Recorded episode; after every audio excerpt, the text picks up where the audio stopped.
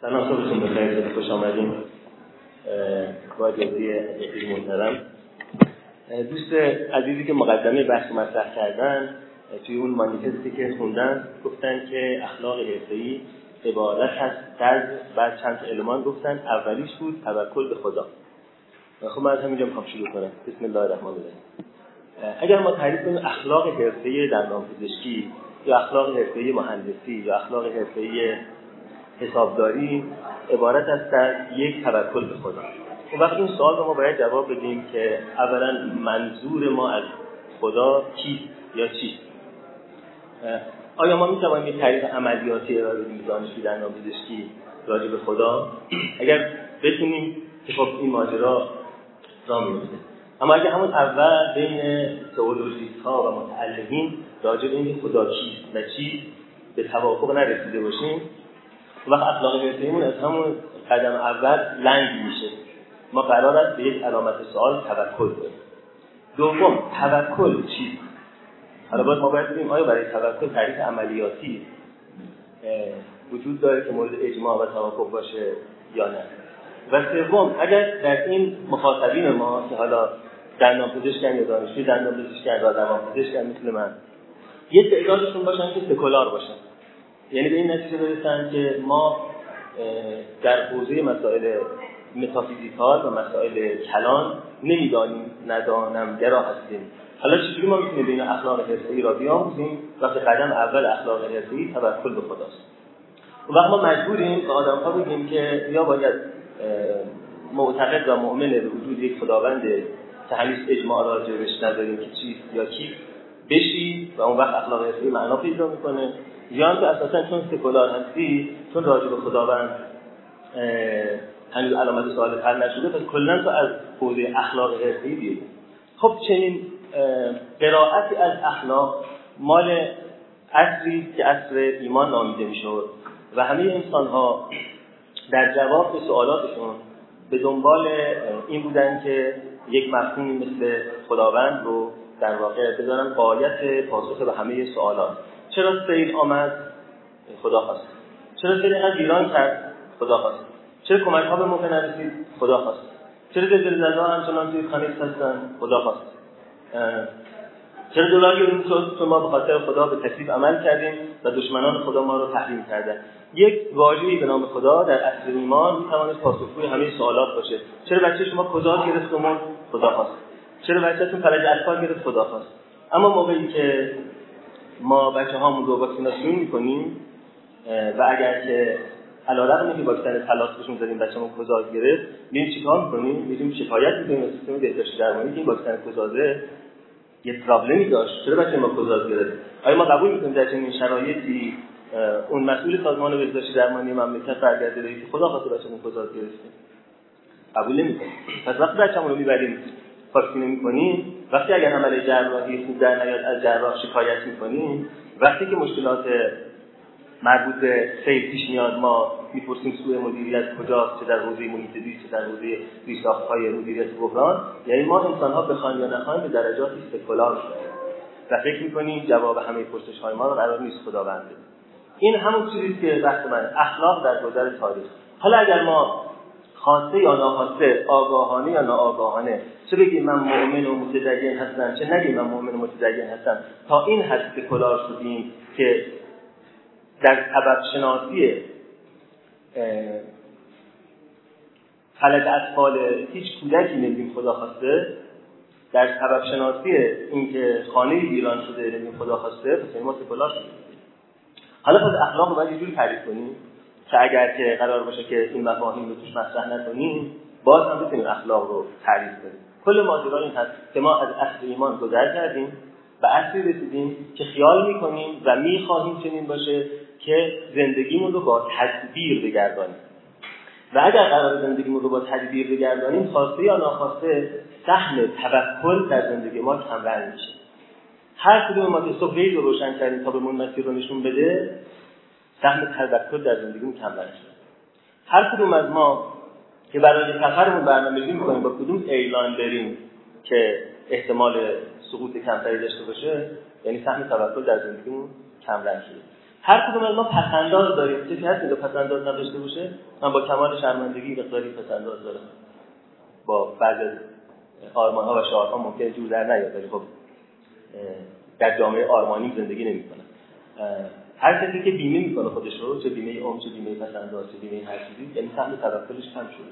کسانی می‌توانند بگن ما قدم اول موفقیتمون یا سلامتمون یا اخلاق حرفه‌ایمون توکله که پشت ماشینشون می‌ذارن بیمه ابوالفضل. دیدیم یک بخشی از تاریخ بود که همه کسایی که ماشین داشتن پشت ماشینشون یا بیمه ابوالفضل یا می‌نویسن بیمه ام اون موقع مردم توکل داشتن.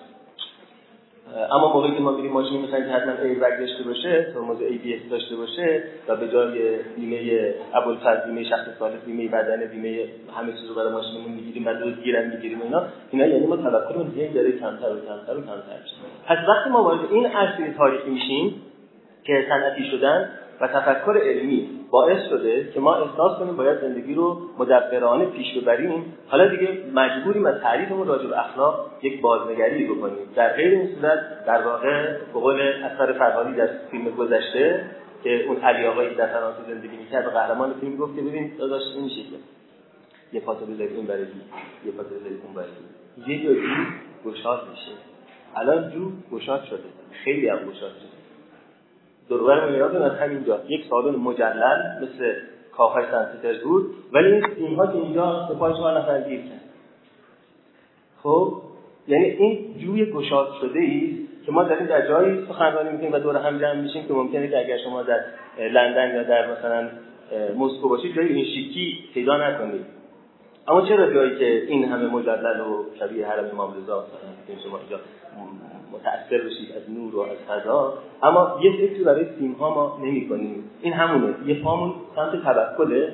ولی یه نفر پاش گیر کنه بیفته زمین سرش بخوره به لبه این متاسفانه اون وقت ما خواسته. اون وقت خانم پرسید که این ها این وسط چی کار می‌کرد؟ خب؟ در نتیجه این همون جایی که ما همچنان داریم یه پام رو می‌ذاریم سمت توکل خدا خواسته. ما وقتی بیفتیم زمین اون وقت اون وقت نمیگیم خب خدا خواسته. حتما یک گناهی کردم حتما یک کارمایی داشتن در تناسخ قبلی 8000 سال پیش یه گناهی هست از اینجا پام باید بسیم گیر کنه. اینو نمیگیم. این میشه همون جوری گشاد شده که ما باید آدم حل فصلش بکنیم. بنابراین در واقع انگار که بحث من از همین ماجرای اینجا میشه گفت که نیاز ما اینجا معلوم میشه که اخلاق صحبت اخلاق یک بحث فلسفی دانشگاهی نیست. بین کسانی که فلسفه اخلاق می‌کنن و بخوان پایان نامشون دفاع کنن. یه بحثی در پاسخ به این که چیکار باید بکنیم؟ تکلیف ما کی اخلاقی؟ موقعی من رفته بودم یک مطبی خریده بودم بعد این مطب خریدیم دیدیم همه جوره صاحب این مطب سر ما کلاه گذاشته اونی که فروخته به ما. پارکینگش اشکال داشت فاضلابش اشکال داشت سرامیکاش اشکال داشت. بعد با یه همکار دیگه که مطب بغلیمون خرید بود داشتم صحبت که گفتم ببین سرامیکاش عجاب پروژه های دیگه این مورد تو آشپزخونه. گفت آره اما آدم خوبیه. حاج آقای فلان آدم خوبیه. گفتم این رمز پارکینگش اینجوریه. گفت آره این حاج آقای آدم خوبیه. سه تا از این ماجراها رو گفتن. می‌خواستم بگم ما با هم یه فکری بکنیم. پاسخ اون همکار من این بود. اتفاقا در نام پزشکم مطلب بغلی پاسخشون بود که آره اما حاج آقا آدم خوبیه. بعد من گفتم خوب یعنی چی؟ خوب یعنی که مثلا ایشون وقتی که دست میده مثلا یه دستی رو شونه ما می‌زنه. اینو بهش میگن خوب سنتیمنتال یعنی خوبی که احساس خوب به ما میده. لبخند بزرگ و گشاده‌ای داره. صف اول نماز جماعت مسجد دوبار حج رفته شله میپزه شما نمی‌دونید شله چیه مثلا آششته میپزه میده اربعین. خوب به این معناست و این همون ماجراست که خوب برای ما توی ذهن ما داره با تعریف یک زمانه دیگری تعریف میشه. برای اون زمانه بود که هر کی خودش خونه میساخت. کسی دنبال معمار و بیمه ساختمان و مجوز شهرداری نبود. آدم خوب اون بود که وقتی می‌خواد برای خودش خونه بسازه میمد می‌گفت داداش ما بیا آستین بالا بزنیم ما می‌ذاریم پایه باد ما این ما از آدم خوب. اما الان آدم خوب چیزی که اون ساختمانی که می‌سازه حرفه‌ای بسازه. حتی اگر هیچ لبخندی به ما نزنه دستی هم بر شانه ما نزنه و اما خونه که به ما تحویل داده با کیفیت باشه و سرمون کلاه نداشته باشه. خب پس ما باید ببینیم در کدام زمانه داریم به سر می‌بریم و تعریف اخلاق در این زمانه کاملا متفاوته. خب. این اساسا چی شد که آدم ها در طول تاریخ به چیزی به نام اخلاق فکر کردن؟ معمولا در همه کتاب های تاریخ فلسفه فلسفه از یونان باستان شروع می‌کنن. حالا بخوام وارد میشیم که چرا از ایران باستان شروع نمی‌کنن. مگر کوروش ما نبود که اولین مانیفست حقوق بشر رو داد؟ اون دیگه یه وقتی خارج از بحث اینجا. ولی به هر حال منم هر کتاب فلسفه که باز کردم راجع به یونان باستان شروع کردم. منم به ناچار از یونان باستان شروع می‌کنم. ولی یونان باستان این کشور کوچولوی یونان الان نبوده. یونان باستان ترکیه فعلی ایتالیای فعلی مصر فعلی لیبی و الجزایر و مراکش و تونس فعلی. و بخش زیاد از اروپای شرقی فعلی مثل بخش از چک و بخش از یوگسلاوی حالا سربستان و غیره همه یونان باستان بوده. در یونان باستان فیلسوفان برای چی به اخلاق پرداختن؟ چون می‌خواستن جهان رو بشناسن. یعنی می‌خواستن بدونن چرا زلزله میاد. می‌خواستن بدونن کی زلزله میاد. می‌خواستن بدونن چرا خشکسالی میشه. می‌خواستن بدونن کی بارون میشه. بنابراین می‌خواستن جهان رو بشناسن. بنابراین بودی شناسی یا هستی شناسی یا فیزیک در واقع اولین بحث در فلسفه بود. جهان چی؟ چگونه؟ است ماهیتش چگونه؟ است ذاتش چگونه؟ است تا بتونیم زندگیمون رو تدبیر کنیم. خب بعد یه از فیلسوفان اومدن گفتن که خب ما چجوری داریم جهان رو می‌شناسیم؟ با فکر کردن. اگر فکر کردن ما غلط باشه ما جهان رو چجوری می‌تونیم بشناسیم؟ پیش چشم دار شیشه کبود. زان سبب عالم کبود است میمون اگر عینک فکر شما آبی باشه هر جایی که نگاه کنی آبی می‌بینی. بعد گفتن که خب پس ما قبل از جهان رو بشناسیم باید فکر کردن رو بشناسیم. چون اگر این ترازوی ما خراب باشه اگر این ظرف ما کثیف باشه اگر این عینک ما رنگی باشه اصلا جهان رو نمی‌شناسیم یه بحثی شد که خب پس ما اگر قرار جهان رو بشناسیم اول باید فکر کردن رو بشناسیم بعد جهان رو بشناسیم. اما گروهی از فیلسوفان گفتن خب فکر کردن ما هم جزئی از جهانه. پس ما تا جهان رو نشناسیم نمی‌تونیم فکر رو بشناسیم. به یه پارادوکسی اینجا اتفاق افتاد که آیا مقدمه ذهن شناسی یا شناخت شناسی یا اپیستمولوژی اونتولوژی یا مقدمه بودشناسی یا هستی شناسی یا اونتولوژی اپیستمولوژی باید اپیستمولوژی شروع کنیم یا از اونتولوژی شروع کنیم. ذهن رو بشناسیم بعد بریم سراغ جهان. یا اینکه جهان رو بشناسیم بعد بریم ذهن خودمون رو بشناسیم. چه این باعث که دو تا گرایش فلسفی ایجاد بشه؟ ایدئالیست ها یا ایدئالیست ها اعتقاد داشتن که در واقع جهان از ذهن شروع شده. یک ذهنیت بزرگ یک طرح بزرگ یک جهان مثل یک world of idea وجود داشته و این جهان سایه اون world of idea یا جهان مثله. بنابراین ما باید ایده رو بشناسیم بعد جهان رو بشناسیم. واقعیت ایده است و جهان فیزیکی عرض کف روی دریا. اما رئالیست‌ها برخلاف اون فکر کردن که جهان از ماده شروع میشه و در واقع فکر محصول یک جهان مادی جزء مثل یک دستگاهی که توش برق در جریان حرارت از اون دستگاه میاد بیرون. اونا به این نتیجه رسیدن که فکر ما مثل حرارتی که این دستگاه ماده داده بیرون. بنابراین رئالیست ها به دنبال این بودن که همین جهان فیزیکی رو باید بشناسیم با میکروسکوپ با تلسکوپ با ذره که اون موقع نبود ولی با ابزار اون موقع. اون وقت میایم سراغ شناخت ذهن. همین الان هم ما با این سر کار داریم در روان پزشکی به خصوص که رشته منه این ماجرا خیلی پررنگه. این که وقتی یک آدمی افسرده است و functional MRI نشون میده که این قسمت مغزش perfusion ش کم شده. آیا علت افسردگی این هست که perfusion یه قسمتی از مغز به دلایل ژنتیکی یا هورمونی یا هرچی کم شده و این باعث شده که این آدم غمگین بشه و از زندگی سیر بشه یا بیدار بشه؟ خب بعد بریم سراغ اون قسمت مغز با یه تحریک مغناطیسی یه تحریک الکتریکی یه تحریک شیمیایی اون قسمت رو راه بندازیم. این میشه رئالیسم. از اون طرف قضیه هم یه آدمهایی در روانپزشکی هستن که به سمت idealism نه این آدم اول به های عاطفی خورده به بنبست های وجودی خورده به بنبست های فلسفی خورده سایه این بنبست ها در مغز به این صورت خودش نشون داده که hippocamp ش چروکیده شده. اگر بنبستاش حل کنی hippocamp باز میشه شکفته میشه؟ این همون بحث هایی که در یونان باستان بین فیلسوفان بود. ولی امروزه دیگه این بحث بحثی نیست که ما در بازار آتن راه بریم فیلسوفانی که از در واقع طبقه مرفه آتن هستن و با هم بگن که جهان از ماده شروع شده و به معنا رسیده یا از معنا شروع به ماده رسیده. من به عنوان روانپزشک اگر مطب بشینم بیمار افسردگی بیاد پیشم باید تکلیف خودم رو روشن کنم. اگه قراره یه وری بیفتم به سمت رئالیسم بیفتم یا به سمت idealism بیفتم اگه به سمت idealism بیفتم از بحث فلسفی شروع می‌کنم. اگه به سمت رئالیسم بیفتم می‌نویسم که 25 جلسه برو با دستگاه magnetic stimulation یک میدان مغناطیسی به قسمتی از مغز تلنگر بزنه. مسائل فلسفی هم حل میشه. بنابراین این ماجراها ماجراهای در واقع ذهنی نیست. ماجراهایی که من به عنوان روانپزشک حداقل اگر بخوام تبابت کنم مجبورم این چرایی های فلسفی رو برای خودم قرار کنم که به کدوم طرف قرار من باید داشته باشم اگه قرار بایدی داشته باشم. خب. حالا اونهایی که آمدن گفتن که ما باید ذهن رو اول بشناسیم بعد برای یه ماجرا ایجاد شد گفتن ذهن ما خیلی اعوجاجات داره کلی گیر و گور داره. مثال همشون دیدن یک چوب خشک رو توی آب فرو می‌کنن شکسته میبیننش. از آب در میارن دوباره چسبیده. دیدن سایه دستشون روی دیواره نزدیک دیوار می‌کنن سایه کوچیک میشه دور می‌کنن سایه بزرگ میشه. گفتم این ذهن ما بعضی پدیدار ممکن اشتباه بفهمن چیکار کنیم که ذهنمون تمیز باشه؟ حالا در این آینه ذهن هم جهان رو ببینیم. بعد این ایده رو مطرح کردن که انگار برای اینکه ذهن بتونه درست ببینه نیاز به تمیز کردن داره. مثل اینکه من باید تمیزش کنم درست ببینم. گفتم برای اینکه تمیز بشه باید چیکار کنیم؟ گفتن احتمالا یه چیزی یه پاک کننده وجود داره که اسمش تزکیه.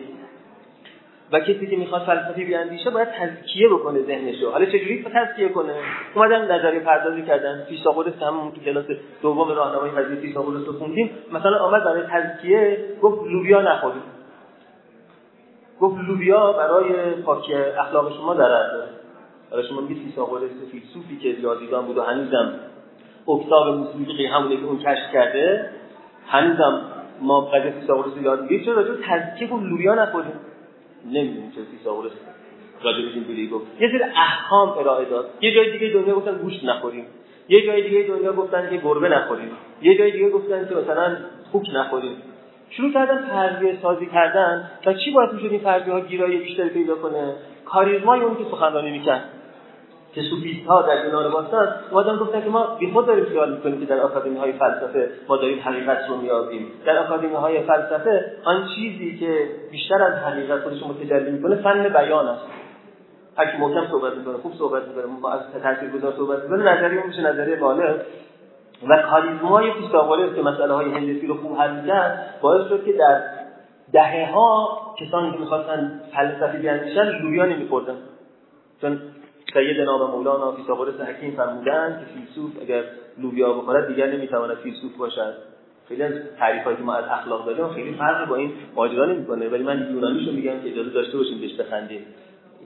مال خودمون رو بگم خب ممکنه تغییر بزنیم ولی واقعا برای همین حده که مولانا فیثاغورس فرمودن لوبیا برای فلسفه اندیشی در داره فقط شروع کردن راجع به ماجرا فکر کردن و اونجا تو از بیولوژی یا اخلاق شناسی در یونان باستان مطرح شد نه به عنوان یه چیز لوکسی که ما می‌خوایم روش کف بزنیم بلکه به عنوان یه چیزی که ما می‌خوایم عینک اندیشمون رو تمیز کنیم و اینکه با عینک اندیشمون بفهمیم که کی بارون میاد تا درست پیش رو کار بکنیم. این ماجرا که ما برای اینکه درست جهان رو ببینیم باید پارسایی بکنیم. حالا یا لوبیا نخورید یا گوشت خوب نخورید یا شراب نخورید یا چیزی بخوریم. این ماجرا اساس اخلاقی است که در واقع در قرآن هم با این نظام اخلاقی ما مواجهیم. این تتقوا الله یجعل لکم فرقان. سوره انفال آیه 29 یعنی اگر شما قرار فرقان پیدا کنید یعنی خیر و بشر رو هم فرق بدید درست و غلط هم فرق بدید دنبال کتاب فلسفه قرار نیست برید. قرار تتقوا الله. بعد از خدا حساب ببرید و دستورهای الهی و حریمهای الهی رو رعایت بکنید. این می شود روش درست اندیشی شما. خب. حالا اون فیلسوفانی که آمدن راجع به این صحبت کردن که چجوری این فکرمون رو ما باید تمیز کنیم بهشون میگن حوزه متااتیک یعنی نگاه کردن به اخلاق. اخلاق چیست اینا در همه یونان باستان دو دسته شدن. کلبی مسلک ها یا سینیک که دیوژانس معروف بشکنشینی که از اونها بود نظر این بود که انسان اگر قرار است درست فکر بکند باید کاملا طبیعی فکر بکند. مثل سگ. برای همین اسم خودشون هم گذاشتن سگی منش. که حالا باید که باشه ما دیگه عربیش میگیم کلبی مسلک. اگه بگیم فیلسوفان سگندیش خب بیاد جالب مثلا میگیم کلبی مسلک. خیلی از چیزا هم که عربیش با ما میگه ما خیلی خبره. مثلا عالم معزز. اگه به ما بگن ایشون رو ما دوست می‌داریم میگیم خب خوش بادش دوست می‌داریم ولی وقتی میگه عالم معزز ما فکر می‌کنیم یه چیز خیلی مثلا درجه خاصی داره. اینا عربی میگن کلمه مسلک یعنی تگندیش خودمونیش. اینا گفتن سگ جا دلش بخواد مثلا ادرار می‌کنه اون داره طبیعی زندگی می‌کنه. فیلسوف اگر قرار هست که درست بیاندیشه پارسامنشه فیلسوف یعنی زندگی طبیعی. بنابراین تا جایی که ممکنه لباس نپوشه. هوا خوب بود اونجا که دیجان زندگی می‌کرد بسیار مواقع گفت مادر زادان وقتی که بارون میمد توی بشکه فرو میرن عرض کنم که در بازار شهر هم گلاب دروتون رو به دیوار میشه تجابت مزاج می‌کرد. گفتن تو فیلسوفی میگو فیلسوف باید سالم زندگی کند به سالم زندگی کردن یعنی طبیعی زندگی کردن. کارهای دیگه هم می‌گفت من شاید حضور شما اجازه نمیده راجعش صحبت کنم. می‌گفت نگاه کنید سگ چجوری زندگی می‌کنه گربه چجوری زندگی می‌کنه. چجوری زندگی می‌کنه با غریزه همون که دلت می‌کشه همون کار انجام بده میشه اخلاقی و این اخلاقی باعث میشه درستی بشه همون موقع یه گروه دیگری اومدن به جای اینکه در بازار شهر را برن و هر جا می‌خوان اجابت مجاز بکنن برای خودشون یک ساختمان ساختن که هشت هم بود. به اون در واقع هشت اون رواق می‌گفتن در واقع اونا رو می‌گفتن رواق نشین و استویک. یعنی در واقع میشستن توی چارچوب.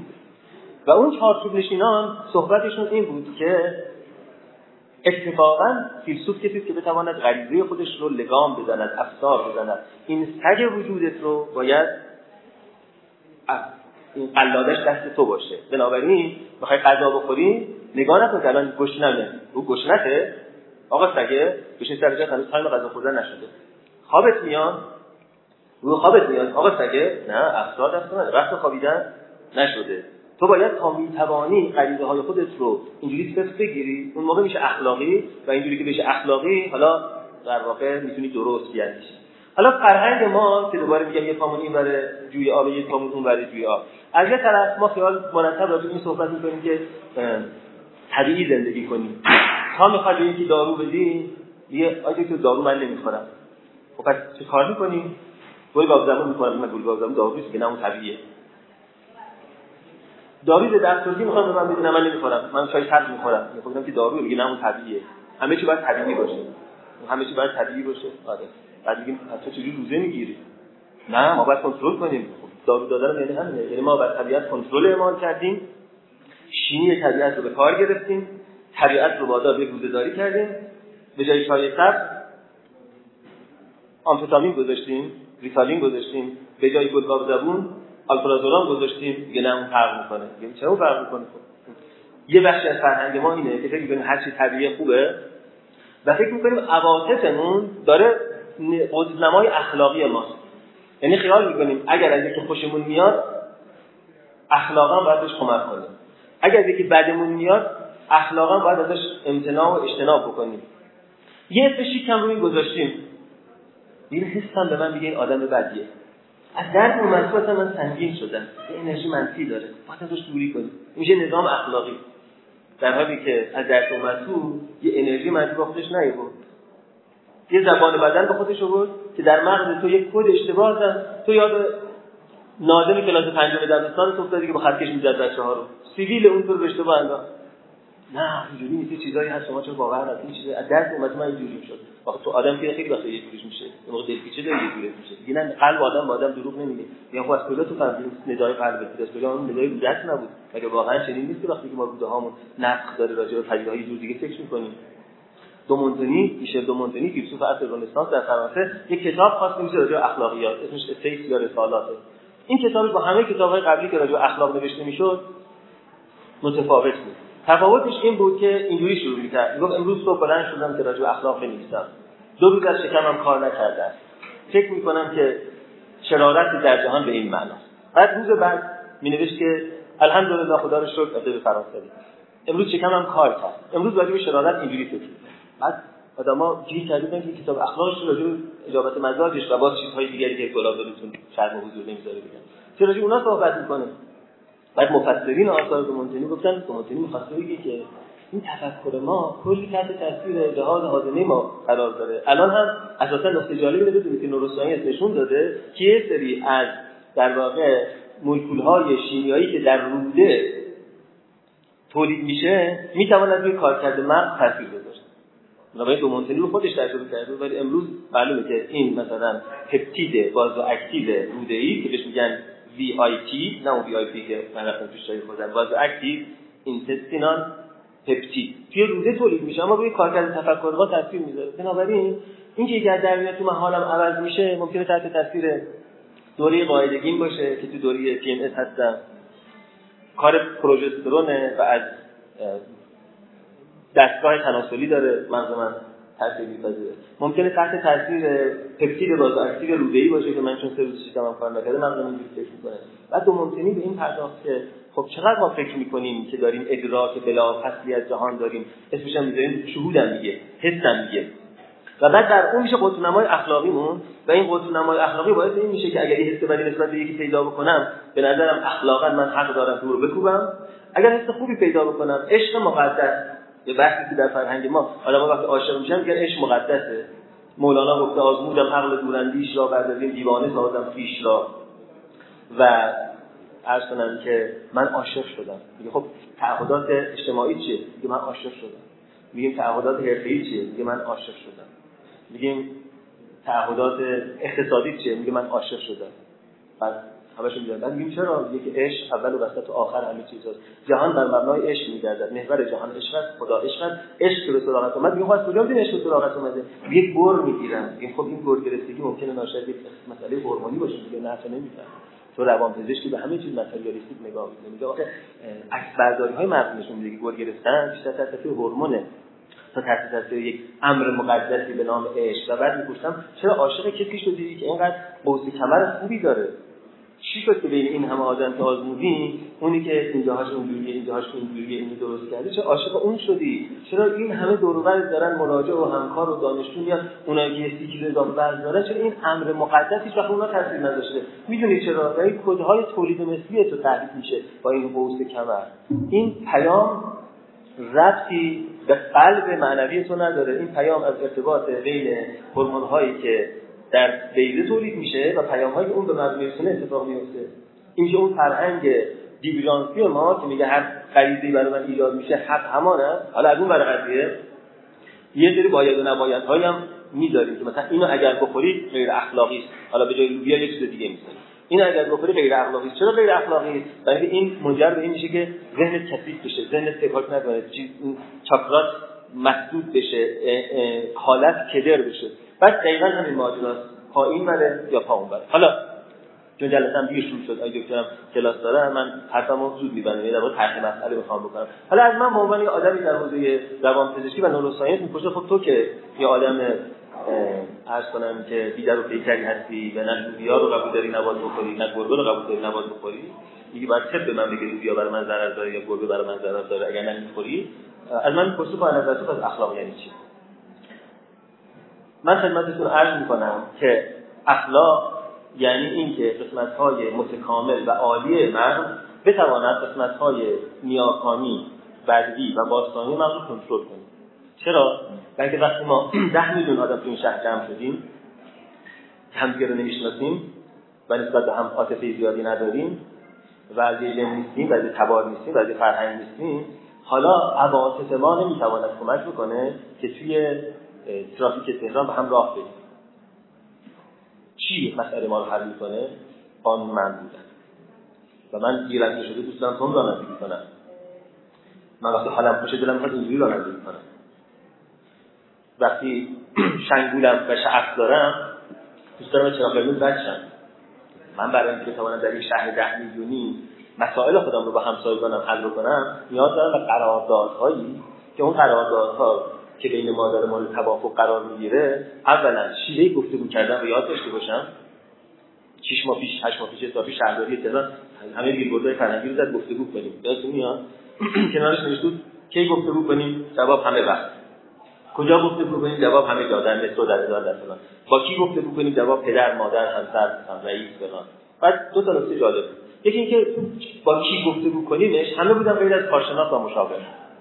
یعنی با کی گفته بکنیم ما بیلبورداش بود مامان بابا داداش خواهر رئیسمون مشاور توش نبود. یعنی اونی که این بیلبورد رو طراحی می‌کنه هنوز متوجه نشده که در جامعه بعد از صنعتی شدن مدل مهمترین چیزی که ما در موضوعات باید باش مشاوره کنیم یک مشاور تخصصی چه در حوزه حقوق چه در حوزه روانشناسی. هنوز اسم رو نمیاره. ولی از این مهمتر یه مسئله مهم دیگه که نشون می‌داد که چرا ما هرچی که سعی می‌کنیم بازم نمی‌تونیم دو تا پامون رو صف اینجوری آب نشون بدیم. این که رویش از ها این سوال نبود. چگونه گفتگو کنیم؟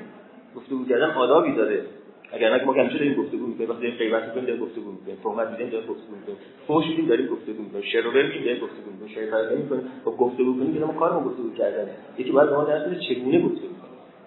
اگر در یک کلان شهری مثل تهران ما بخوایم زندگی بهتری داشته باشیم اخلاقی زندگی کردن یعنی اینکه ما بر قسمت های متکامل مغزمون که گفتگو رو می‌فهمه اصول گفتگو رو رعایت می‌کنه هیجاناتش کنترل می‌کنه عواطفش کنترل می‌کنه و گفتگو می‌کنه تا قراردادها و ساختارهای بهتری بسازه و می‌تواند غریزه خودش رو کنترل کنه که اگر قرار کردیم که این غذا مال من نیست من به این غذا دست نمی‌زنم هرچند اگر قرار کردیم که من با مراجعم ارتباط عاشقانه برقرار نکنم هرچند که مغز من بگه از این بهتر در دنیا پیدا نمیشه و این همون پیش که دنبالش میگردیم من تو اخلاق حرفه میگم من با مراجعم رابطه عاشقانه اروتیک یا جنسی برقرار نمی‌کنم. برای این کارو بکنیم بعد قسمت های متکامل مغز ما که اینجاست فرونتال و قسمت های بدلی و باستانی مغز ما که وسط اون پاییناست غالب بشه. حالا اگر از من بپرسید که برای اخلاق زندگی باید چه بکنید من مثل فیثاغورس نمیگم که لوبیا نخورید مثل یه آدم دیگه هم نمیگم گربه نخورید من میگم شما باید ببینید که نوروساینس میگه چگونه چه تمریناتی می‌توانید بکنید این قسمت ها بتواند در قسمت های عاطفی غریزی مدیریت بهتری اعمال کنه. و نوروساینس جواب سوالات ما رو میده. به شما بازی هایی میده مثل بازی های استراتژیک مثل شطرنج که موقعی حرام بود بعد حلال شد مثل حکم که نمی‌دونم الان حلاله یا هنوز حرامه. و به شما نوروساینس میگه شما هر چی بیشتر شطرنج بازی کنید اخلاقی تر میشه جلویه هر چی بیشتر حکم بازی کنید اخلاقی تر میشه. هر چی بیشتر موسیقی کلاسیک گوش کنید اخلاقی تر میشه. هر چی بیشتر مسائل ریاضی کنید اخلاقی تر میشه. این میشه مناسک اخلاقی که نوروساینس به ما می‌گوید. بنابراین چون تم کنگره هست دانش و اخلاق ما اگر قرار باشه دانش اخلاق رو هم پیوند بزنیم باید به جای اینکه به در تعریف اخلاق بریم به سراغ قصه های تیساقلسی لوبیا نخور یا مانیفست ما در اخلاق حرفه این باشه که یک توکل بر خدا. باید بگیم که نوروساینس به ما می‌گوید چه انسان اخلاقی. است بعد من انسان که که موسیقی کلاسیک گوش کنه اخلاقی میشه. چرا؟ برای که پوزیترون امیشن توموگرافی نشون میده که این آدم قسمت پروفرونتال مغزش قدرتمندتر قسمت لیمبیک رو کنترل می‌کنه. بنابراین اگر متعهد شده با مراجعه ارتباط جنسی برقرار نکنه هر چندان که اون میاد این میگه واو بر می‌گیره و یه حاله میفته روش می‌تواند به قرارداد حرفه خودش مقید بشود و ما متاسفانه از مهد کودک گرفته تا پایان دانشگاه تعاریفمون از اخلاق و تکالیفمون برای اخلاق شدن هیچ ارتباطی با دانش پیدا نمی‌کنیم. و می‌تونیم تصمیم بگیریم که دانش مسئول سهیونیست ها و استکبار جهانی دانش رو می‌ذاریم کنار. منم مشکلی ندارم. همه دسته های ام و سی اسکن رو تعطیلشون بکنیم. همه جاهایی که علیسازی اورانیوم انجام میده یا نانو تکنولوژی یا سلولای بنیادی داره تفصیلش می‌کنیم. من خودم شخصا مشکلی ندارم با اینکه عرض کنم که گوسفند ببرم چرا و شیرش رو هم بجوشم و مثل گاندی هم یک لباس از پشم بودم ولی اگر ما می‌خوام سوار ایواز بشیم اگه می‌خوام برای با سیمسیون کنیم اگه می‌خوام از نانو تکنولوژی استفاده کنیم حالا باید به دانش حرمت قائل بشیم و از دانش بپرسیم که اخلاق چیست. اگر قرار باشه که ما قصه های کهن خودمون رو راجع به اخلاق ادامه بدیم و همچنان هم بخوایم نانو تکنولوژی سلول های بنیادی غنیسازی اورانیوم و همچنان انجام بدیم این جوی موقع گشاد میشه و جور گشاد میشه. یعنی نمی‌دونم الان هنوز جایی برای نجات هست یا نه و فکر کنم هر چیزی زودتر یه طرف بذاریم احتمال اینکه صدمه شدیدی بخوریم کمتر میشه.